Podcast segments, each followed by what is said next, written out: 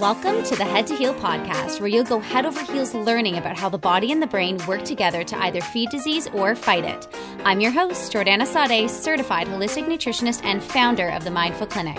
With a background in nutrition, behavioral neuropsychology, and hypnosis, I'm going to walk you through the root cause of your symptoms and disordered behaviors. The body has an innate ability to heal. No one is destined for illness, and most, if not all, disorders can be reversed. Come with me as we develop a new understanding of how you can use your head to heal and truly thrive.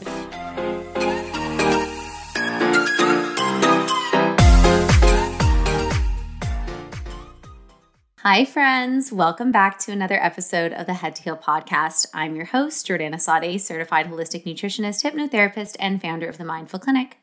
I want to preface this episode and all future episodes by saying that I am not a medical doctor and you should always seek help from a physician before beginning any new health regime. Okay, guys, I'm very excited to dive into this topic because this topic I've actually been kind of ruminating on for a little while and it's just been coming up a lot in my practice. So I think it'll really benefit you, especially as we head into this holiday season where I know, you know, January 2023 is coming up. We're all thinking about New Year's resolutions. And I really want to help you guys understand how to get to the root of where your self sabotage is coming from. So, when we talk about, and by this point, you guys may have already listened to the podcast episode I did with Dr. Taggy on soul wounds. I really hope you did because it's a fucking good one. But, anyways, when we talk about like any type of sabotaging behaviors, most of the time it's really the body reacting out of fear, right? And so that fear can facilitate or provoke some of these like unhealthy behaviors, unhealthy coping mechanisms, overconsumption behaviors because there's scarcity, etc. And so the thing that I really want to like kind of hammer home today and want to help you guys understand is some of the roots to these compulsion behaviors and that's really just rooted in scarcity. And so today we're really going to talk about the difference between an abundance and scarcity mindset and how your relationship to food is very very similar to your relationship to money. And as I've began to heal my relationship with money, pretty much ever since I really opened the Mindful Clinic, my relationship to food has also gotten a lot better. And there's many reasons and many ways that money and food are connected. Obviously, as you guys I'm sure can understand from a very basic like perspective, if we think about like Maslow's triangle, you know, all basic needs are at the bottom of the triangle and they all have to be met before we can start to self-actualize, right? And so money and eating both kind of live in that basic need portion, especially because money is the thing that gives us access to our survival needs. So, we are going to dive in today. I'm very excited. And if this podcast is popular or sparks some interest, I will probably have a money expert come in. She is my money guru. She's definitely helped me heal my relationship to money. And trust me, guys, I did had a, a very, very difficult relationship to money. And I'm still constantly working on it, right? Like you're always just a work in progress. So, anyways, honestly, the same mindset techniques can generalize from one area to the next. So when we talk about, you know, abundance versus scarcity, that can really generalize to all areas of your life, not just money and food. And to navigate this like entrepreneurial world, I've been really working on my money mindset for quite some time. And my God has it ever paid off. Like I've just seen, like when people ask me, oh, I have all the time co-op students coming and wanting to get their hours working in at the Mindful Clinic, and it's lovely. I love having them. And a lot of them ask, you know, like how are you able to be successful? And I remember graduating from the Institute of Holistic Nutrition in like 2016, and I remember being like, great, I have zero entrepreneurial skills, I have zero presence on any social media, and I also didn't really enjoy being on social media at that point. And so I was like, how the hell am I going to be successful? Like I thought, I really thought, okay, you become a nutritionist and then like you get hired and you go, you work in a hospital, whatever. I was very, very lucky to get hired right out of school to work with a medical doctor because that's actually pretty unheard of. Most of the time, medical doctors are going to gravitate more towards dietitians. And that makes sense because dietitians are also government regulated and covered. And so poor Dr. Abraham had to actually like pay me right out of pocket. There was no government subsidizing for me. And it was a wonderful experience. So I was very lucky. But at the end of the day, you're just capped. You're capped at how much money you can make as long as you are working in this like nine to five hustle especially when you are a nutritionist or when you're in any profession that's unregulated, like a coach or whatever you want to call yourself. So, this has kind of forced me to really confront my relationship to money and how, you know, some people I have so many of my close friends are so good with money. Like one of my best friends is a lawyer and my other best friend is an accountant. And so either like especially my accountant friend is so good with money. Like she always has savings. I was never taught to save. And so I started to kind of dive into, you know, not only did I have this really dysregulated relationship to food, but I also had a very dysregulated relationship to money and then what the common areas were. Because when I started working on my relationship to money, my relationship to food also got a lot better. Okay, so I see many similarities between money mindset and our relationship to food. And this just gets reinforced and validated pretty much with every client that I meet, specifically in a dysregulated relationship to money. So, dysregulated money behaviors and dysregulated food behaviors. For example, if you have the desire to overspend, to keep yourself living paycheck to paycheck, believing that you basically have to work really, really hard for money or that money is scarce or that, you know, it just falls through your fingers and the similarities between the desire to overconsume, believing that you need to punish yourself to be thin, and hyper focusing on controlling everything that goes into your body, as well as being out of touch with your true hunger cues and holding on to excess weight. So, I'm gonna show you how both areas are very connected and how you can actually, by working on healing one of them, we can also work on healing the other. So, a lot of this actually comes down to being able to move from a scarcity to an abundance mindset.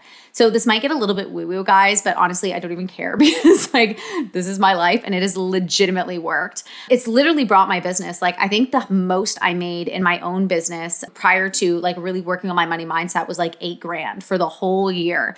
And now like the mindful clinic makes like 30K months, right? I may have learned a few more tools, you know, along the way, but most of my success is actually coming from money mindset. So, my skill set hasn't changed, neither has my work ethic. And the thing that's actually made the biggest impact is really kind of dissecting and unpacking my relationship to money and where it all started and understanding my limiting beliefs about money and why they're there. And then also challenging those things. And so, in the same way that I do this with my clients and their relationship to food, the ideas they have about food, nutrition, some of the limiting beliefs they have about themselves and weight, we're actually going to do that with money as well.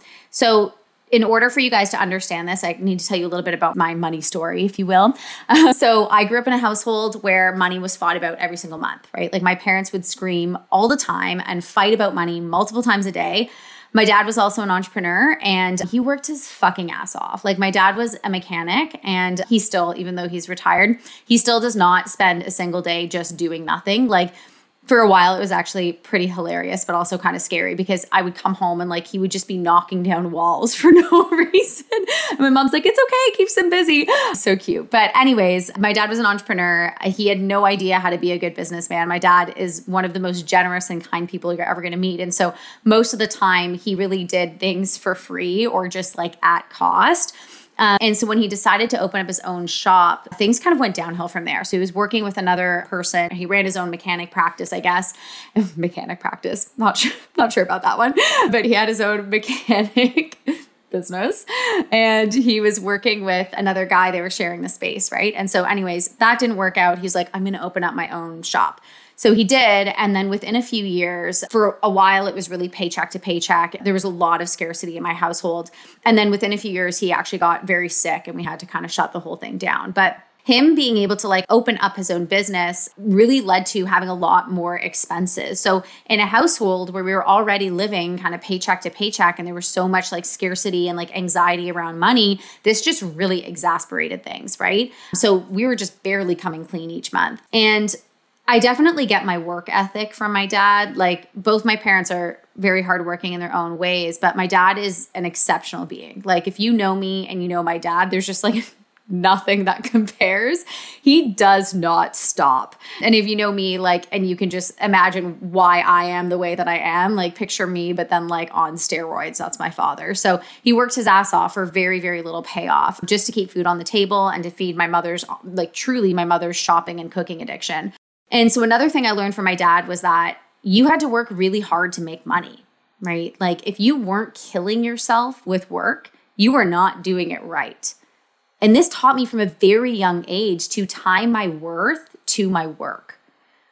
and I've been stuck in the masculine ever since. I'm really working on it with Dr. Taggy, thank you, to get back in my feminine and be able to receive and not have to like kill myself. But at the end of the day, like that what he really modeled to me was that if you aren't working your ass off then you aren't going to make enough money. And this is very very similar in the way that we think about weight loss right? Like if we aren't punishing ourselves we aren't fucking cutting calories and over exercising at the gym it's not working. So there's already kind of like a similarity that we can draw there but it goes deeper. my dad is also one of the most generous people I've ever met. So, like I said, he would often give people deals. He pretty much worked for free. And then we always had to suffer at the end of the month, right? When the bills were due. And this just really taught me that I needed to overproduce, I needed to overextend, I needed to reject my own needs to satisfy other people's needs in order to be liked, in order to be accepted right? So this is where my worth is literally valued lower, like literally valued lower than other people. And the interesting thing is like my parents, so I grew up in Oakville, which is this like little town in Canada, and it's like one of the richest towns in Canada. But I grew up in what I like to call the ghetto of Oakville. My husband's listening and shaking his head because there is no real ghetto in Oakville. But like comparatively to the people who lived on Lakeshore, which is like where all the huge big mansions are, I did not live in that. So my mom used to like iron on Abercrombie signs for me to like fit in or me to feel like I fit in at school. And we I just didn't have that lifestyle. We just kind of like got lucky and like grew up in Oakville.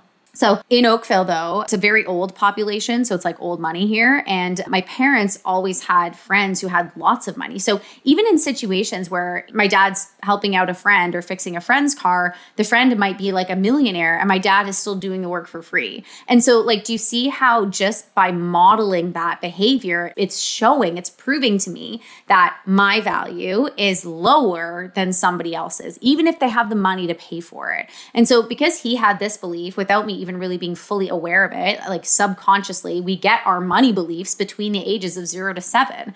And at seven years old, I'm not consciously aware of this. I'm not like, why is my dad like, where I'm just like, daddy works so hard and daddy has to work to put food on the table. Like, it's not a conscious thing that we're encoding here. It's very subconscious, but that's how we know that it becomes this automatic, like, narrative in the background that basically drives your behavior. And so I see this show up in my life all the time, or at least I used to. I'm really working on it. And sometimes in my business, especially when I feel like I'm doing everything I can to support a client or a friend, and it still doesn't feel like enough, like nothing's ever good enough. And that's not t- really has nothing to do with the work that I do, right? That has everything to do with how I really feel about myself. And if you've listened to my podcast on people pleasing and its relationship to overeating, then this will make total sense here. Where, you know, if we're constantly people pleasing, if we're doing things for other people, we're trying to manipulate other people's view of ourselves. And we do that because we want to be liked. But by doing that, we reject ourselves, we self reject to satisfy the needs of other people. And if we are constantly rejecting ourselves, then we're going to be disconnected from our true self, which means we're disconnected from our hunger cues, which means we also also feel like we need to punish ourselves and we need a coping mechanism. And food is just the easiest and most delicious coping mechanism. and so already we have some kind of like interconnections here. All right. And we go a bit deeper. So, like I said, my parents were not wealthy. And like often they would pick up the bill for their entire friend group, even though like most of their friends had very good jobs, were very well off. And I know they couldn't afford it. I would hear them and I would hear my, my dad and my mom complain all the time, but then still pick up the bill, right?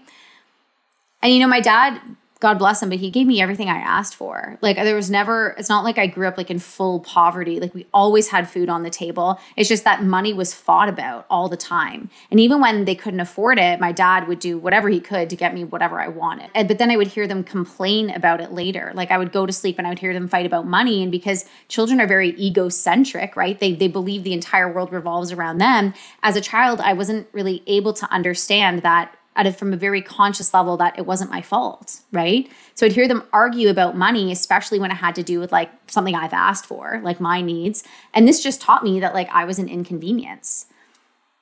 And that's pretty heavy for a kid. And like it's not a conscious awareness, of course, but then you grow up and you feel like a continual inconvenience. Like who here is listening to this and they they constantly feel like they are an inconvenience to other people like when you have a need you don't even want to voice it to somebody else because you never want to inconvenience them. Yet when somebody else has a need, you're like very quick to jump to help them. Right. And so this is much deeper than, than money or food behaviors. This has everything to do with like your self worth, your value, what you perceive to be your deservingness on this earth, right? And so, from a very conscious perspective, my child self was hearing, we can't afford it. We can't afford the new toy Jordana wants. And then I would often get it and feel shame around wanting it and like hurting my family. Like it's my fault. And subconsciously, though, when the primitive brain feels that resources are scarce, resources being money, resources being food, resources being shelter, whatever it is, it hears, I'm not going to have access to basic needs food, water, shelter, sex. I'm going to die. Like that's what's going on from a subconscious perspective. The primitive part of the brain doesn't understand, like, I just want this Esmeralda Barbie, right? The primitive part of the brain is like, if, if resources are scarce, I'm gonna fucking die. I'm not gonna have access to food. And so it starts this like huge alarm system. And that's where we start to encode this type of like money trauma, I like to call it. So this is extremely traumatic for the brain of a child that that child will often subconsciously create a program that will keep them living in this pattern of believing that resources are scarce to facilitate specific behaviors around hyper fixating on getting access to these like safety things, right? In the case of money or other or in the case of food. Okay, so what I'm really trying to say here is this is so traumatic for the brain that the child's brain will subconsciously create a program, right? It's like, "Oh no, we have to remember this because resources are scarce and the brain's number one job is to survive, right? The brain is wired for survival, not success. And so it's going to create a program that's going to keep you living in this pattern, believing that resources are scarce to facilitate and provoke behaviors so you can hyperfixate, so you can hyper focus on gaining access to these safety basic needs because we want to store it for later in the event that we're already in danger. But the reality is, like, we were never in danger in the first place right? There never actually was any scarcity. This is all about perception. Like like i said not only did we always have food on the table we had an abundance of it like my mom would cook and not just cook for us, but cook for the entire town, like drop things off. And so the fighting around money, like we still met our bills every month. And like, let's say we did it. My parents have a house that's worth like 1.6, 1.8 million right now. That's the same house I grew up in. So like if worse came to worse, like if push came to shove, like we could have sold the house, we could have taken out a line of credit, but like when the brain is in a scarcity mode, it doesn't see those things. It just feels like everything is scarce and it's like catastrophizing. And we do the same thing with food. Okay. So I really also see this pattern a lot in my clients where there's like where scarcity is related to like money and food. One client in particular said that she has seven siblings, right? So every time that food was on the table, they had to fight for it. Like she literally had to like rush to get the food. And as an adult, even though like she like has a family, you know, she's the one putting food on the table, there's no scarcity around food and more often than not it's just her eating with her kids. If she's going out with friends or like food is being shared, she gets like literal rage, like literally feelings of rage, anger, and anxiety, and so much anxiety around making sure that she gets her share.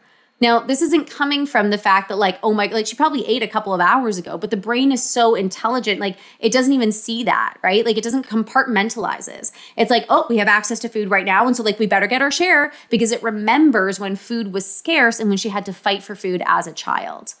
Even though she's very successful, right? She's very successful. She's CEO, she's a badass bitch even though she's very successful and she always has food in the house, the brain doesn't understand that like food isn't scarce anymore.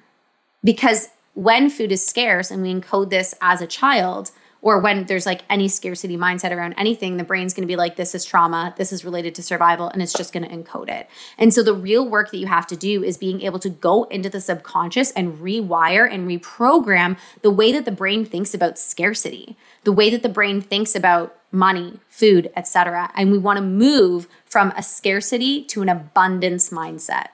There's always more than enough truly. And if we can stay in an abundance mindset, if we can buy into the fact that, like, oh my gosh, if I get this donut now, I can have a, a, little bit now, I can have a little bit later. I don't have to even finish it, right? Because if I really wanted to, I could get it tomorrow. Like there's an abundance of food. You're never, ever, ever going to be in a situation where you're not going to have access to food, ever, never. Like, never. With one fingertip, one touch to your phone, you can literally have whatever you want delivered right to your door, right? And so you're never not going to have access to it. So when we can understand that it's not like I better eat this all now because starting again on Monday I'm going to start a diet or like this is the last time I can have this food or I'm only going to have access to this now. We can move from that scarcity to abundance mindset and realize that like oh my gosh, there's an abundance of food around me, you actually give yourself the space that you need to make the decision that you want that's more in line with your goals.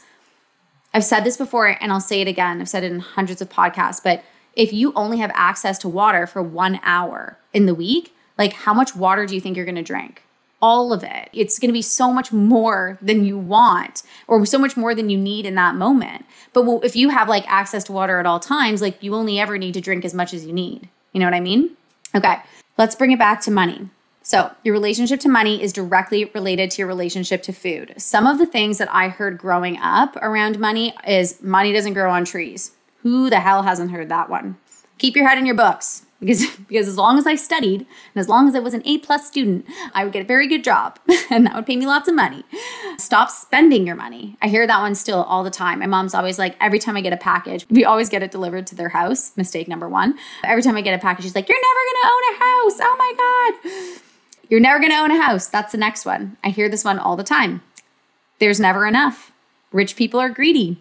You have to work hard to make money cancel clear delete and i don't even want to put any of that in the universe and the list will like literally go on right? But similarly here's some things i heard a lot around growing up around food and body image. Stop eating so much. Your food isn't going to run away. From your lips and to your hips. Thunder thighs. Such a pretty face. If only you could lose a few pounds. They can have it but not you. I heard that all the time. My friends would come over my mom be like oh they can have more but not you jordan. You've had enough. You can't wear that you have to work hard to stay fit. In our family, we can't have sweets.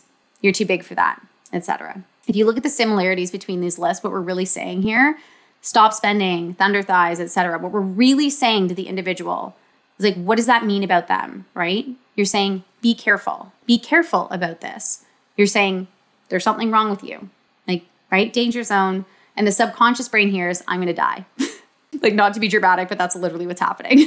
And this feeling of scarcity, like there's never enough, will drive overconsumption or overeating behaviors in the future. Very quickly, from an energetic perspective, both access to food and money sit in the root chakra. And so, a lot of my clients who have issues with food also have issues with money. Like, most of my clients are like, I'm chronic spenders. And I'm like, great. Like, when we work on your relationship to food, we're also going to work on your relationship to spending right? Because where the root chakra, the root chakras are where all of our security lives, right? when we grew up in households where we felt very insecure from like a, like a scarcity minds like perspective you know from like a resources perspective but also insecure like in our abilities insecure in our attractiveness insecure in our emotional intelligence whatever when we grew up in families where we felt any type of insecurity especially financial insecurity or insecurity in appearance it negatively impacts the root chakra, where we will be more driven to develop maladaptive behaviors to feel temporarily secure. So, this might look like hoarding food, right? Like getting too much food, more access, overeating, over consuming, constantly thinking and obsessing around food. Like that entire narrative what am I going to eat next? Have I eaten too much? Have I eaten too much? That's just your brain being like, we want to have access to safety, right? And from a financial perspective, manifesting the life where you want you will feel like you will have to literally work your ass off to barely make ends meet. And that's just not true. Like, there are people who are sitting on a beach making millions of dollars, like barely working, right? And if they can do it, why can't you? It all has to do with like what you believe you deserve. And if we can raise that vibration, if we can constantly live in a state of abundance. There is more than enough money. Money is constantly flowing to me. I'm a magnet for money. There's more than enough food. I get to choose if I want this or not. I can have this later. Can I wait until tomorrow morning? I can eat whatever I want in the morning, right? It's a very different mindset than if we're saying, like, oh no, I shouldn't eat this right now. I shouldn't eat this because I'm on a diet, because Jordana told me not to. I want to lose weight, etc. That's very scarcity. When we do that, we tell the brain, like, we're, we're, we're putting our foot down, we're restricting the food and the primitive part of the brain's like, bitch, no. The primitive part of the brain's like, no, no. I'm gonna get, I'm gonna have over access. The next time I have access to that thing, I'm gonna over consume. It's the same thing with money. If we're telling ourselves we have to work hard, we have to have a degree, we have to do XYZ. I'm not like to make all this money, then you're not allowing yourself to just receive Like if you're doing, you're not receiving, right? And so this is kind of switching from the masculine to the feminine. If you grew up with insecurity, you're also going to manifest situations and experiences in your life that's going to reinforce and validate the inner belief. So this looks like inconsistent partners, right? If you keep attracting the same toxic asshole, like that's going to make you feel insecure. Like this is because you grew up believing that like you don't deserve anything better, right? Attracting fuck boys, overspending, inability to save money. So this used to be me. Like I learned in my first year of business, I was like, oh, I can make a lot of money. Wow. and then I like did my taxes and I'm like, where did it all go? you know? And that's just because like, yes, I, I learned I could make money now very easily, but could I now keep it? Can I live in a state of overflow or every time I got it, did I have to spend it? Right? And so then you know you work on that aspect. You work on feeling safe being in a state of overflow being in a state of abundance. So and also holding on to the weight to validate the belief that there's something wrong with you. So i see this with my clients all the time where they're literally like their body is manifesting weight. It's like a protective barrier to validate the belief that like they're not good enough they're not attractive they're not lovable. It's like you know you have to kind of like love yourself in order to lose the weight, or else your body will continually try and protect itself. And then it'll hold on to a lot of weight. And then it's like a cyclical cycle, it's a catch 22. Okay it might be safer and more familiar for you guys to feel insecure about yourself, insecure about your ability to make money, insecure about your body, insecure about your attractiveness than it is to feel confident. And when the brain is more wired for chaos or wired to feel safer in these states of scarcity than it is abundance, you are going to continue to manifest that scarcity, not because you want it, but because the brain is wired for familiarity. It's wired for that safety place. Okay. Lastly, from a behavioral perspective, we can illustrate this through motivating operations. So, I probably haven't really talked about motivating operations on this podcast before, but we're going to do it right now. So, motivating operations are like the thing that motivates behavior. So, you know, we talked about the functions of behavior, right? A sensory, tangible, attention, and escape. So, that's the function of the behavior. Now, there are motivating operations that can make somebody more privy to engage in a certain function versus another. So, motivating operations are literally of deprivation and satiation. So if we are deprived in an area, it's going to be we're going to be more motivated to obtain that thing if we have satiation, if there's an over and abundance, we're not going to be very motivated to obtain it because we have more than enough, right? So I hear from clients all the time. I'm not motivated enough. I'm not disciplined. Like when I'm doing a discovery call with somebody, one of the first things they tell me is they're like, "Oh, I just need to be more disciplined. I just need to be more motivated." And I'm like, "Hmm, interesting. Okay. Are you motivated to sit on the couch?" And they're like, "Well, like that's different." I'm like, "Well, are you are you motivated to eat?" And they're like, "Well, yeah, but like that, that I need more motivation in other areas. No, no, it has nothing to do with motivation, right? It has everything to do with motivating operations where there's deprivation and where there's satiation, okay?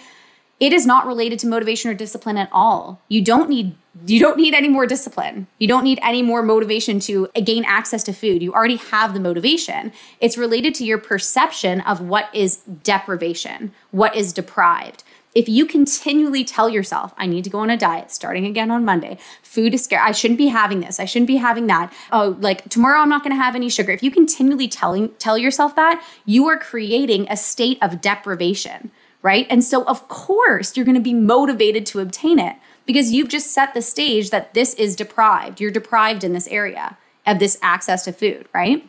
By saying this, you're literally telling the brain food is going to be scarce, and the natural tendency in human behavior is to become more motivated to obtain it. And this is because food is also related to a basic need. This is going to happen subconsciously. Doesn't matter how much you want to be thin, doesn't matter how much you want to lose weight. The motivating operations are happening in the subconscious. Of course, your body wants to survive. And so if you're like, food's going to be scarce, I'm going to restrict, I shouldn't be eating this, XYZ, the subconscious program is going to be to overconsume. It's going to be like blackout eating. You're going to like, you're, you're not even going to realize it. You're going to, one minute you're going to be standing, the next minute you're going to be like, you finished the whole bag of chips and you just don't even know what happened.